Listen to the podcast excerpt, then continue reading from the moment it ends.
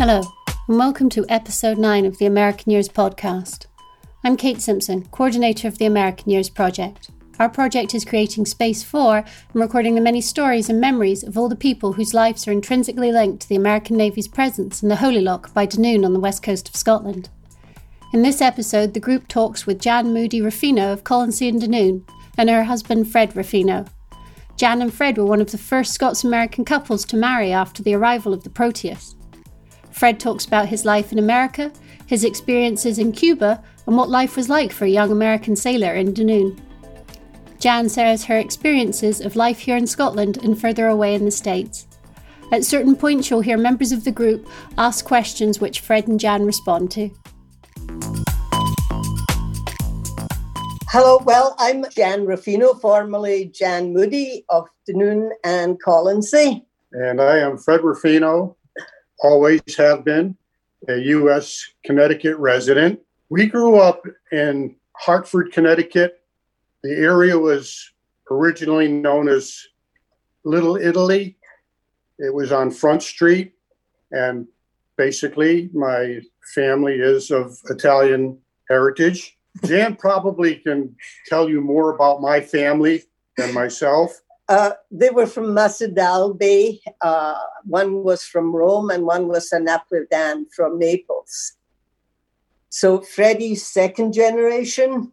It's interesting because when I first went to the States, I was expecting a very American family, and it wasn't. It was a very Italian family that had all types of old Italian traditions and not many new American traditions.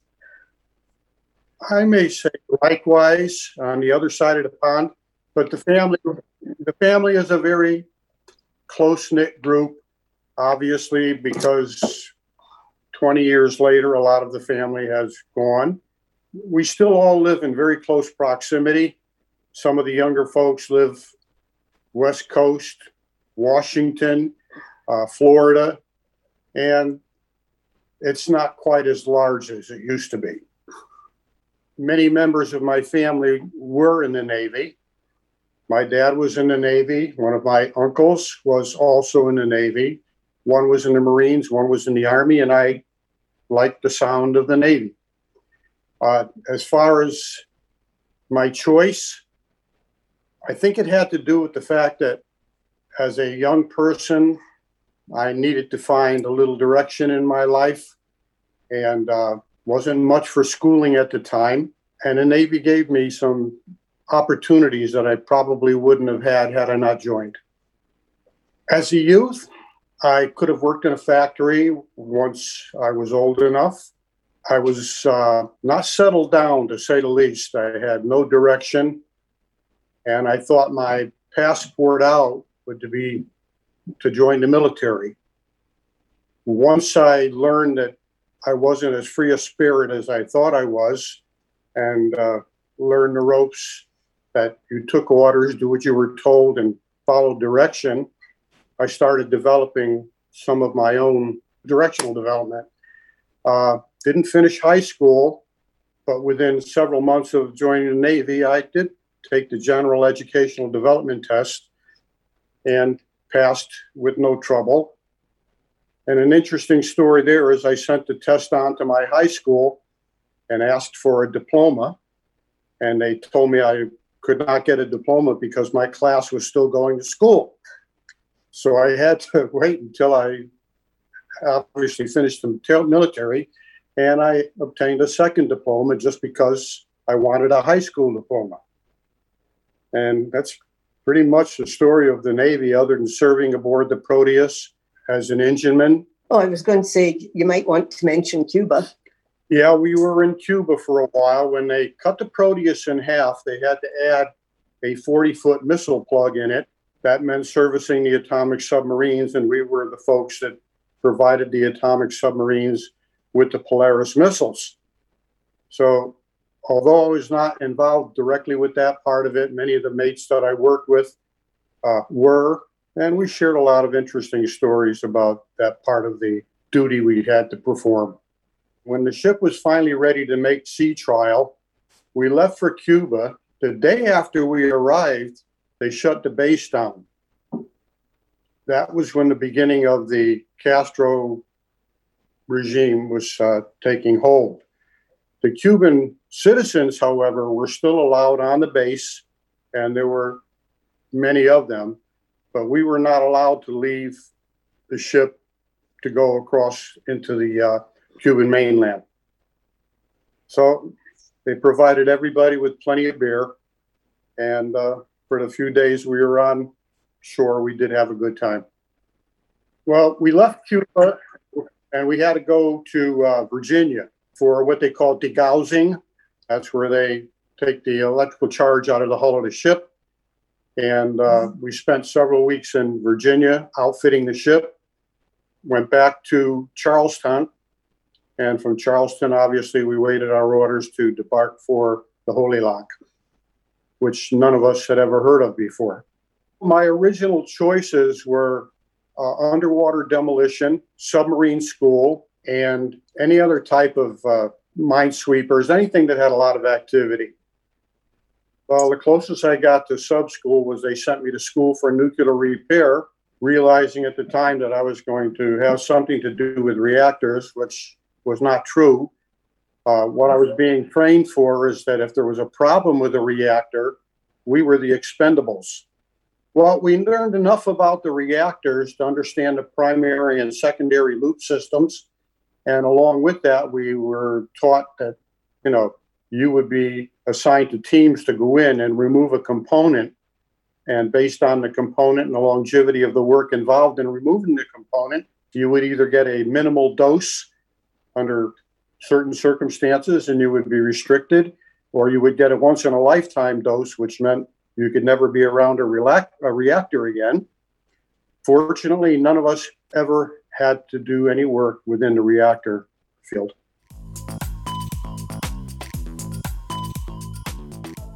Well, I went to the States in October of 62. Prior to that, um, when the Proteus arrived in Dunoon, I was in the fifth year at school. And I actually met Freddie. There had been a bomb, bomb ban the bomb march in Dunoon. An anti-Polaris march. And some of my friends and I were walking along the front, going to the famous Junos for a glass of hot um, orange and we'd split a shawl. And Fred came up and said to me, Excuse me, uh, can you tell me where I can rent a car? And um, my dad's cousin, Peter McKillop, had the uh, garage next to Juno's. And I very snottily said to him, there, it's my uncle's. And so that was our beginning. And then um, that night there was a sports dance at the old pavilion. I think it was the old pavilion or the Queen's Hall. Queen's I can't Hall. I can't remember. Uh, but Freddie came up and asked me to dance, and um, I asked him, "Well, what foot do you kick with?"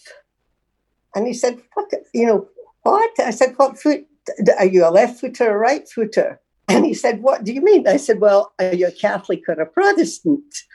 And he said, Well, it's none of your business. and um, so we he got up and we did the gay gordons. Well, was, was, that the first It was almost. She said, Can you do the Scottish dances? I said, Well, what dances are you referring to? The gay Gordons, the Highland Schottische, and the Eightsome Reel. I said, no, but give me a half hour. And I walked away and I had to watch the folks do their dances. And I went back over and the rest of the night, but her boyfriend wasn't very happy about that. So I didn't push the issue. so that's how we met. well, we dated and we're both very athletic. That we had in common. I was still a sports, well, I'm still a sports fanatic, but um, he used to enjoy go come to the football games with me, and we dated, and then we got married, and um, we've been, oh Lord, we've been over here, as I said, almost fifty-eight years. So a long, long time. Home was on Colonsay. And originally, we lived in Scalasaig with uh, my mother's father. My father was in the Navy, and the Royal Navy. Um, and at that point in time, we lived in Colonsay. My father, after the war, went back to MacBrayne's. He was chief engineer on the Loch Nevis. My grandfather retired and we moved to a shepherd's hut, Bonaveti, and uh, there was no running water, obviously, no electricity, no toilets, but it was heaven on earth. It was marvelous. And our grandfather took a stroke and um, went to live with my aunt and uncle. My aunt was the only teacher on Colonsay at the time. And we moved to Dunoon and stayed with my father's father. He owned a butcher shop in Argyle Street, Dunoon, uh, Moodie Butchers, Moodie Brothers. And um, Dunoon was wonderful too. Both both Dunoon and Colonsay were just magical places to grow up in. We had so much freedom. And even today, you know, I get I manage to get home usually two or three times a year. And I'm amazed you can walk down Argyle Street, up John Street, and there's always people you know and people that you meet. And I've lived in the States 50 year, 58 years, and while I've made a lot of friends, there's there's nothing like home. You know, not only the scenery, but the people, and it's I'll tell I miss it every day of my life. I loved it so much, and that's not in any way saying that life in America hasn't been great. It's been fabulous, but it's not home. I can't absolutely recollect when I first heard, but I remember the day they arrived, and um, we were betwixt and between. You know, we were fascinated by the Americans coming, but then on the other hand, we're equally fascinated by Bertrand Russell and all the CNDers. So um, it, it was very interesting and, and very, diff- uh, very different. The first weekend, I think the first Saturday, we are all out to Ardnadam. And of course, we had all the band, the Bombers, and Matt McGinn's group all singing. And then on the other hand, we were about to date Americans. So it was a double edged sword. And it still is today. Freddie and I are at different ends of the spectrum with regards to politics and things like that. Last August, I was uh, spending time up in Lewis with my cousin Brian, we had a sing along. I was I had some American friends with me. Both he and I broke into all the CND songs, and we are amazed that we both remembered them almost word for word. So it's a long time and a long memory. I think Linda, you were there a few years ago in Sandbank. Brian and George and several others were asked to reminisce about the Americans and Dunoon. And to me, it was quite amazing because George had just been in charge of NATO. My recollections of George in school was he was a little CNDer. and of course, his Highland background uh, made a big difference too. I was a third class petty officer, so basically I had a, a, a, couple of guys that were more or less direct reports. We had a first class petty officer who pretty much ran the engine room for us, but uh, maintaining the uh, seven diesel engines we had, or five, I'm sorry, six diesel engines, and we provided service to the subs alongside. Whenever the Polaris uh, subs came alongside, they would reduce their power and we would auxiliary power provide them with the necessary electricity to keep their critical systems running. Uh, rebuilding the engines, tearing them down for preventative maintenance, making our own fuel. We had uh, to purify our own fuel on board. So we had large purifying units. Uh, we had to make our own fuel, cleaning the, the strainers and getting all the fish from the Holy Loch out of the strainers basically it was a seven to three or nine to five job and plus you had your duty watches which are four on and eight off in the beginning we had cinderella liberty so everybody had to be back on board by midnight So that meant taking the Liberty boats and, you know, leaving Dunoon, catch the bus, go to the Ardnadam Pier, hop on a boat, and be back in time if you had the mid watches. It had more ramifications than just being a, a, a nice saying.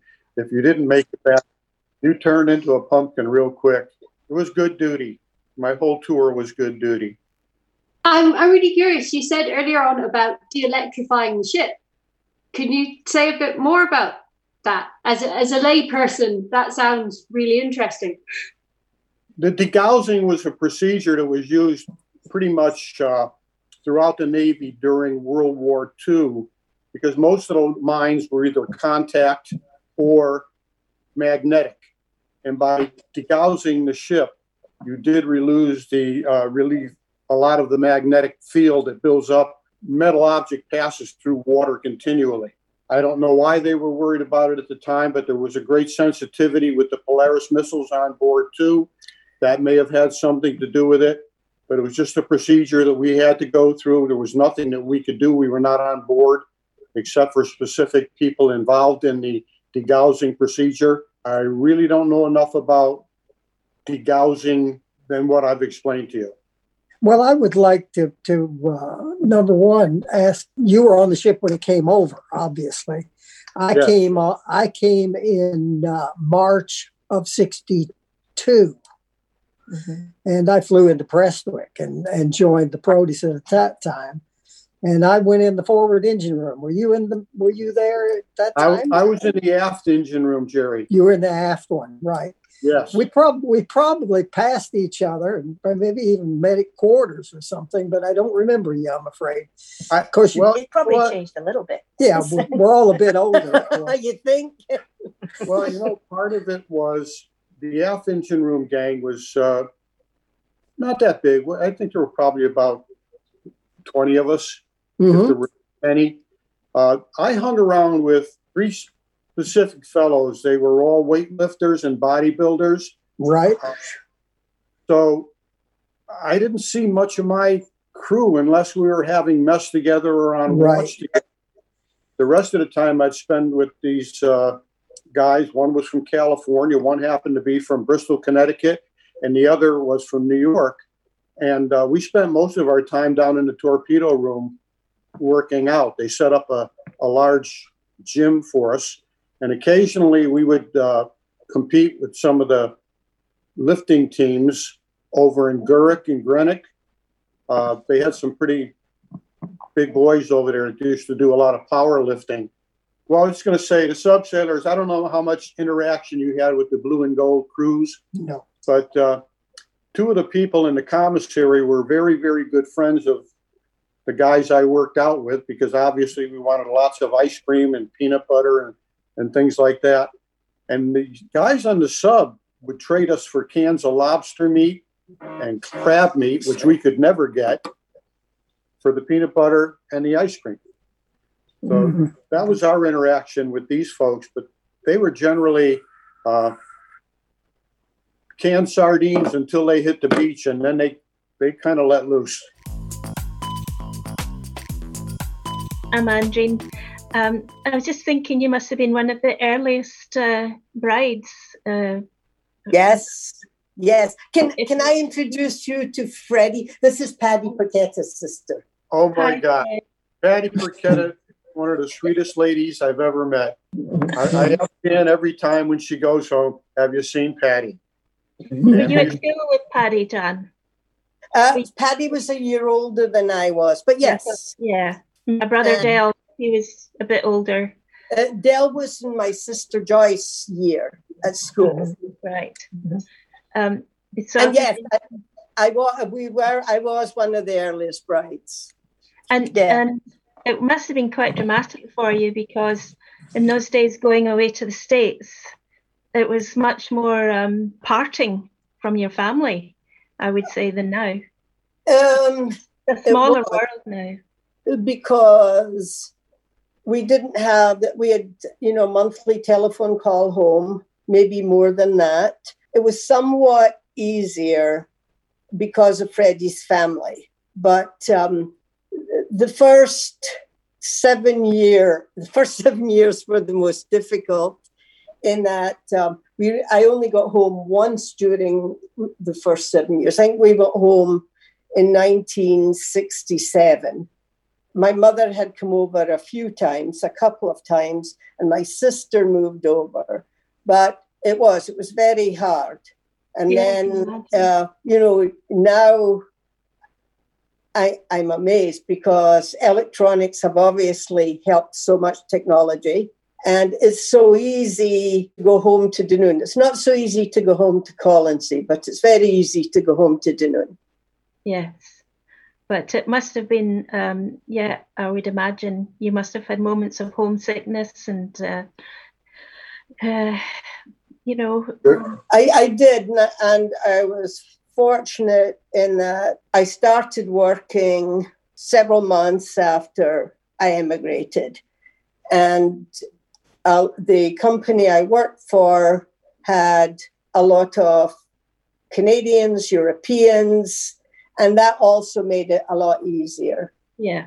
Even now, after all these years, it's easier to migrate yeah. to people from home, whatever home is. Yeah.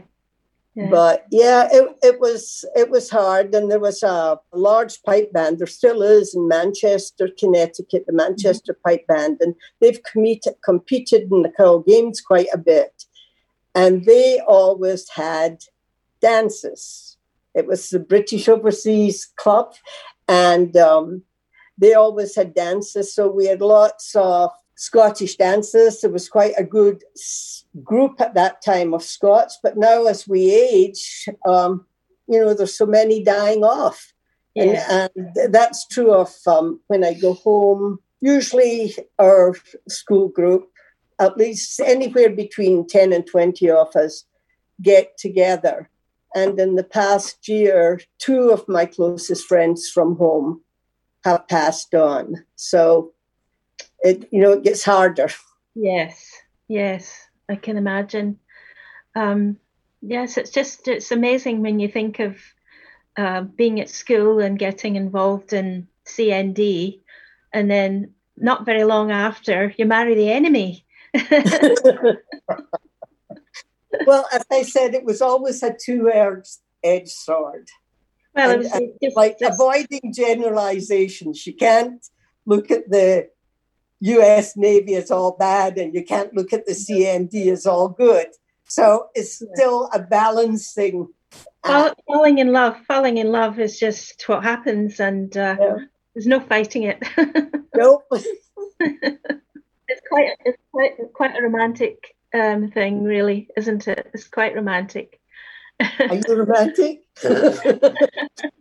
It, it, it was very, very trying at times because maybe looking at us now, you wouldn't think so, but we both had tempers.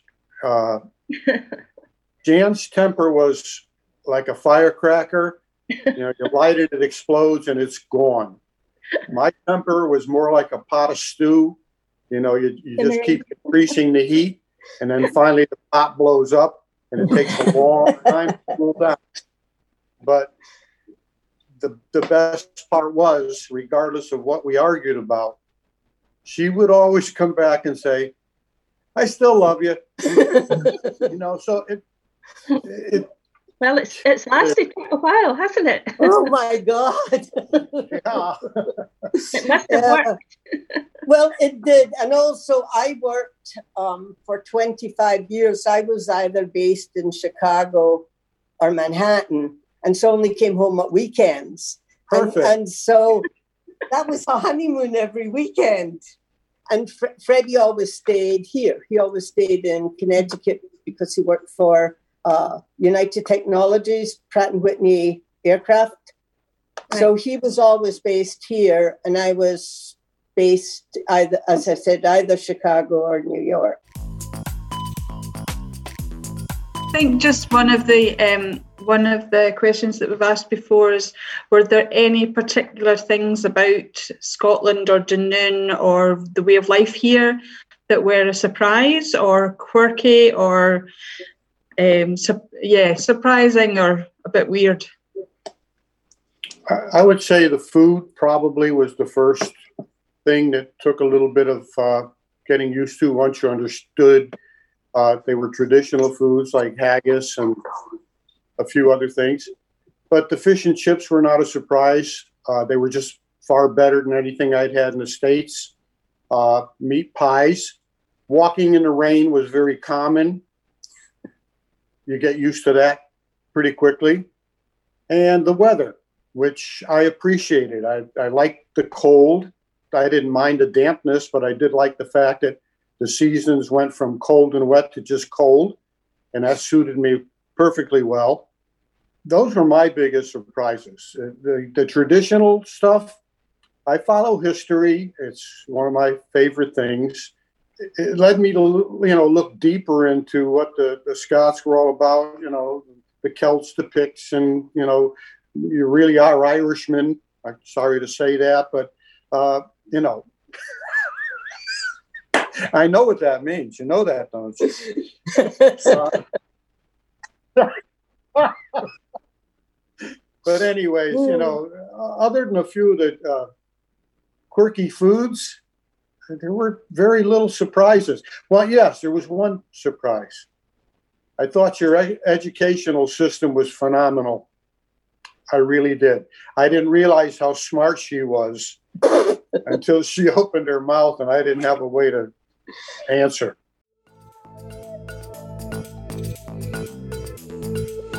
You have been listening to the American Years Revisited podcast. Huge thanks to Jan Moodie Raffino and Fred Raffino for taking the time to share their experiences with us. Thank you for listening. See you next time.